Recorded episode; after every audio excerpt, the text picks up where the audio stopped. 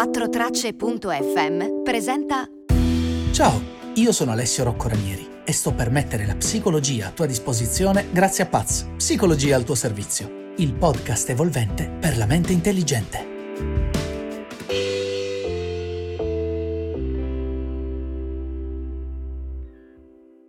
Avete presente quei software inutili che si trovano preinstallati nei cellulari o nei computer che peggiorano le performance del sistema, sono difficili da disinstallare e nel 99% dei casi non servono una bene amata minima Cosa? Benissimo, il nostro cervello è uguale, solo che questi software sono ciò che la scienza moderna definisce bias cognitivi, cioè errori mentali sistematici di ragionamento che commettiamo tutti, ma di cui non si rende conto nessuno. Conoscerli però è fondamentale, tanto quanto sapere come funzionano, che ne so, i, i, piedi. Perché sin da piccoli ci viene insegnato che se vogliamo evitare di raffreddarci dobbiamo indossare le calze e non anche che se vogliamo evitare di pensarla alla cazzo di cane dobbiamo fare attenzione ai nostri processi cerebrali, un mistero che probabilmente non vivrò abbastanza per veder svelato. E dato che mi sono preso questa assurda responsabilità di rendere le basi della psicologia di dominio pubblico e che a scuola ritengono fondamentale insegnare ai bambini dove venga coltivata la barbabietola scatola da zucchero anziché a capire come ragionare e come no, ma soprattutto perché se non soffro io non sono contento, ho deciso di spiegare i 22 bias più comuni in 20 minuti circa, così che tutti possono comunque continuare ad ignorarli e comportarsi da perfette psicociole. Perché eh, mi sembra giusto, cioè il diritto proprio umano. Comunque apriamo le danze con il bias di conferma, praticamente il bias che sta distruggendo la società contemporanea, perché questo errore cognitivo ci porta a vivere la vita ricercando, selezionando interpretando le informazioni che ci circondano in modo che queste confermino i nostri preconcetti e demoliscono le posizioni diverse dalla nostra. Questo perché per il cervello rendere la nostra storia di vita comprensibile slash coerente è il compito più importante di tutti, ancora più importante del renderci felici, figuriamoci logici, cioè logici proprio. E così si impegna in arzigogolate interpretazioni che in qualche modo ci facciano sentire sicuri delle nostre convinzioni. Fingiamo di vedere un senza tetto. Ora, se si è cinici si tenderà più facilmente a pensare che quello sia uno scansafatiche, uno stupido, in qualche modo si meriti di vivere in quelle condizioni. Mentre se si è un po' più umani, un po' più empatici, si penserà magari alle sventure che hanno portato quel poverino a star dov'è. Dov'è la verità? Non la sapremo fino a quando non andremo a parlare con quel senza tetto e dato che questa è una cosa che nel 99,9% dei casi noi non faremo, ci terremo belli stretti alle nostre conferme mentali. Bias numero 2 ancoraggio mentale.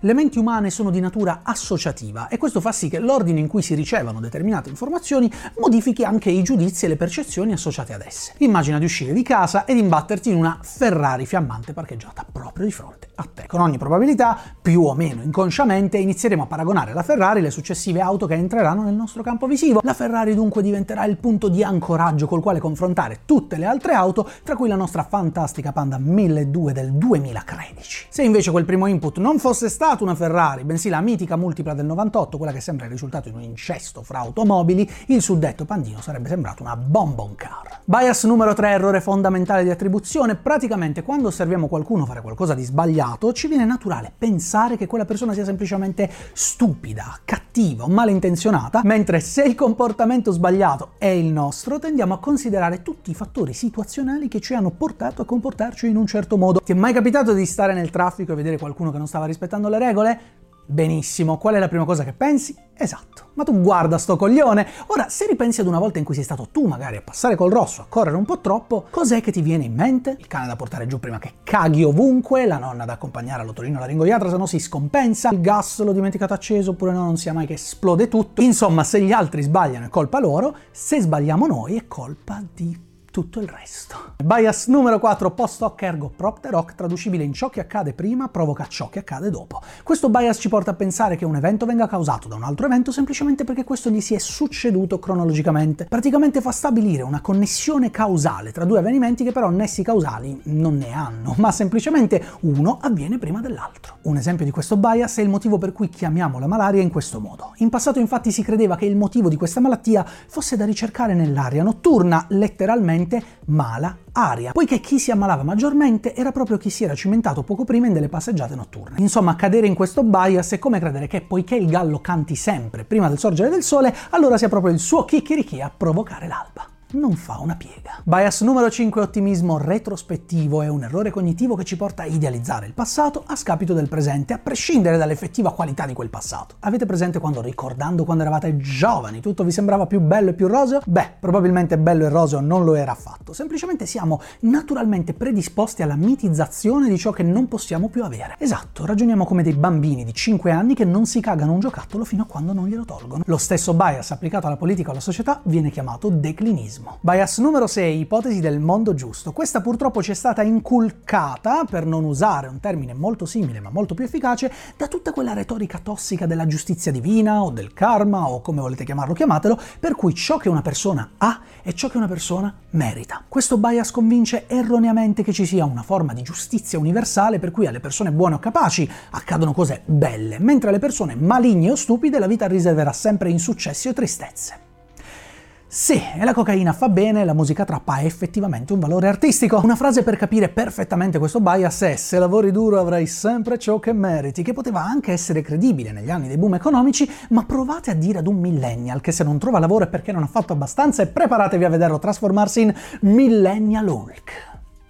Quindi depresso, è senza soldi, ma comunque un po' verde considerato il quantitativo di kebab con cui è costretto a nutrirsi per non finire in bancarotta. Bias numero 7, Dunning-Kruger Effect. Praticamente tanto più sappiamo su un argomento, tanto più diventiamo consapevoli di non saperne abbastanza al riguardo e quindi paradossalmente tanto più uno studia, tanto più dovrebbe diventare saggiamente insicuro. Al contrario, tanto meno si sa di un qualcosa, tanto più si diventa convinti di conoscerla, che poi è il motivo per cui più si è ignoranti su di un argomento, più non ci si fa problemi a sbraitare il proprio punto di vista sullo stesso. Il paradosso è che la società moderna premia questo effetto, che risulta essere socialmente vantaggioso, perché considerato che i media penalizzano chi è più mentale, silenzioso, ponderato, mentre premiano effettivamente chi è più rumoroso, spavaldo e tracotante, e dato che la democrazia non è altro che il primo sistema di like al mondo, noi stiamo letteralmente dando il nostro destino in mano a persone inconsapevoli e ignoranti che però sanno attirare la nostra attenzione. Bias numero 8, trappola dei costi affondati, se qualcosa ci è costato denaro, tempo, impegno, siamo irrazionalmente più portati ad investirci ulteriori risorse più di quanto non avremmo fatto altrimenti. Della serie se hai ascoltato questo podcast fino qui e quindi ci hai investito tempo e attenzione, allora molto probabilmente sarai tra coloro che lo ascolteranno fino alla fine, quindi grazie.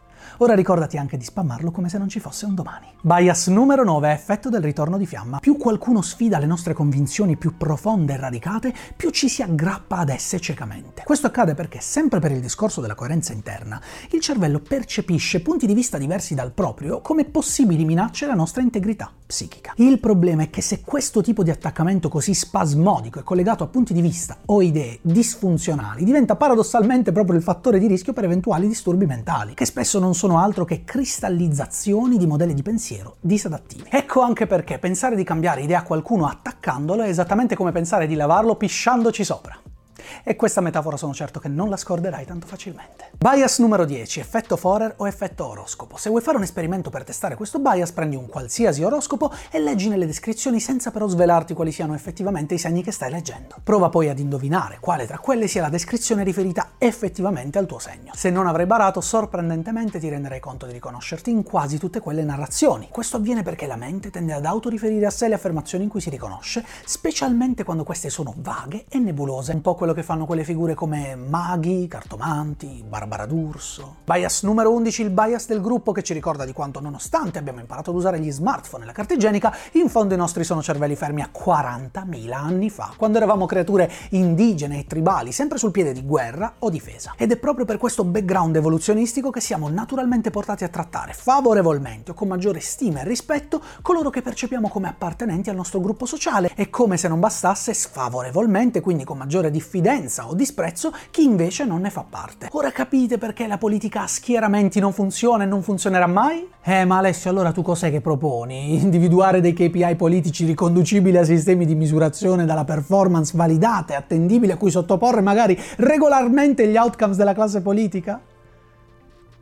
Sì, sì, esattamente questo. Bias numero 12 effetto spettatore, anche detto apatia degli astanti. Sempre per il discorso che siamo creature tribali, quando c'è un pericolo e vediamo che gli altri non stanno intervenendo, la nostra bussola comportamentale evolutiva ci suggerirà di fare ciò che stanno facendo gli altri, e cioè assolutamente niente. Questo avviene perché prendiamo quella reazione di gruppo come l'indicatore sul cosa fare o no in quel caso. La cosa curiosa è che più diminuisce il numero di persone presenti, più aumenta la possibilità che qualcuno intervenga per sventare il pericolo. Ora capisci perché è inutile dire perché nessuno è intervenuto se c'era così tanta gente, perché forse non è intervenuto proprio perché c'era così tanta gente. Bias numero 13, effetto alone. Questo errore cognitivo ci porta erroneamente ad amplificare, ad espandere, a infondere l'effetto che ci fa una certa caratteristica di una persona o di un qualcosa su altre caratteristiche della stessa, slegate però totalmente tra loro. È stato studiato ad esempio che percepiamo le persone più alte come più belle o le persone più belle come più sane o addirittura le persone più ricche come più intelligenti. Convinzioni che da un punto di vista scientifico sono a dir poco ridicole e che si fondano semmai sulla nostra superficialità intrinseca, che ci vuole talmente ossessionati dall'apparenza e annoiati dalla sostanza che si finisce col favorire poi effettivamente una società in cui queste caratteristiche effimere finiscono col provocare un netto vantaggio sociale. Bias numero 14, euristica della disponibilità. Per quanto possa sembrare assurdo, arrivati proprio a questo punto, i nostri giudizi non si fondano ogni volta su un'attenta analisi approfondita di un determinato fenomeno, anzi, la maggior parte delle volte potremmo proprio dire che traiamo le nostre conclusioni da pensieri scorciatoie, che anche se poco adatti o corretti, permettono al nostro cervello di risparmiare tempo ed energie, due risorse fondamentali. Insomma, siamo come creature a costante risparmio energetico cognitivo che non si rendono conto che se hanno un pensiero su qualcosa non è sempre perché quel pensiero sia il più giusto o funzionale, ma potrebbe semplicemente essere il pensiero più abitudinario o mnemonicamente più disponibile. Bias numero 15, reattanza. Questo bias ci porta ad essere avversi al comportarci come gli altri vorrebbero che ci comportassimo, percependo anche cose bonarie come un consiglio o giuste come un compito o un dovere civico come una limitazione alla propria libertà. Vi dice niente? Il paradosso è che è molto più semplice spingere una persona reattiva a fare qualcosa, basta semplicemente negargli di farla. Quindi se sei reattivo non comprare il mio libro. Non pensarci nemmeno di andare alla Feltrinelli o su Amazon e spendere quei soldi per migliorare te stesso o la tua vita. Non farlo.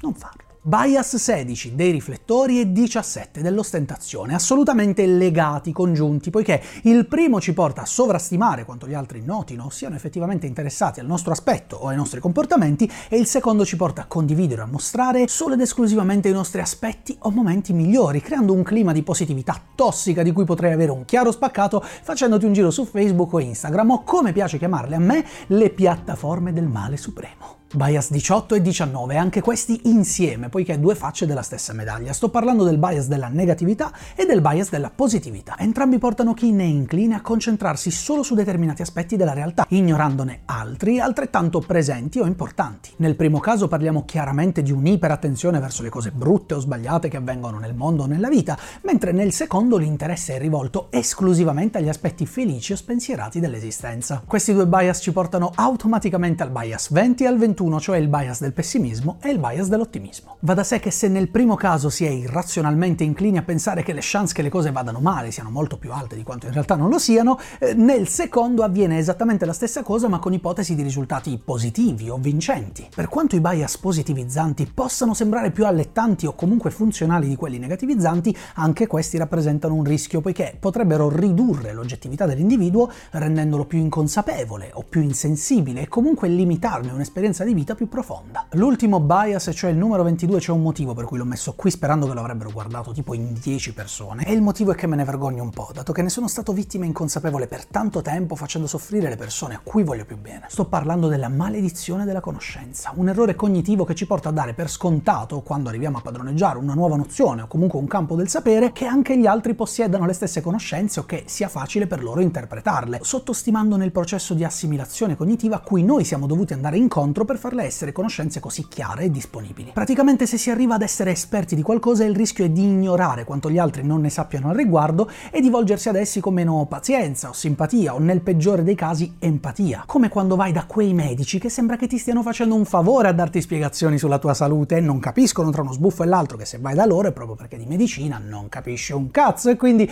vorresti solo qualche chiarimento da una persona professionale e non un biglietto per la fiera della presunzione. Ecco appunto ci sono appena ricascato, cioè io lo so che non è che attaccando le cose queste possano cambiare in meglio, eppure ho appena dimostrato che bias non basta conoscerli o ricordarseli per non averli nella propria testa, anzi la verità è che questi agiranno nelle nostre menti per la maggior parte della vita. Quindi diciamo che con questo podcast spero di averti lasciato quel pizzico di consapevolezza in più per evitare di dargli il controllo totale dei tuoi pensieri o comportamenti. E se il podcast ti è piaciuto non ti resta che condividerlo con qualcuno a cui pensi possa interessare partecipando alla mia missione di divulgazione della psicologia in Italia. Per ogni altra informazione ti ricordo che puoi scrivermi privatamente a www.alessioroccoranieri.com noi ci sentiamo al prossimo podcast e che la psicologia sia con te.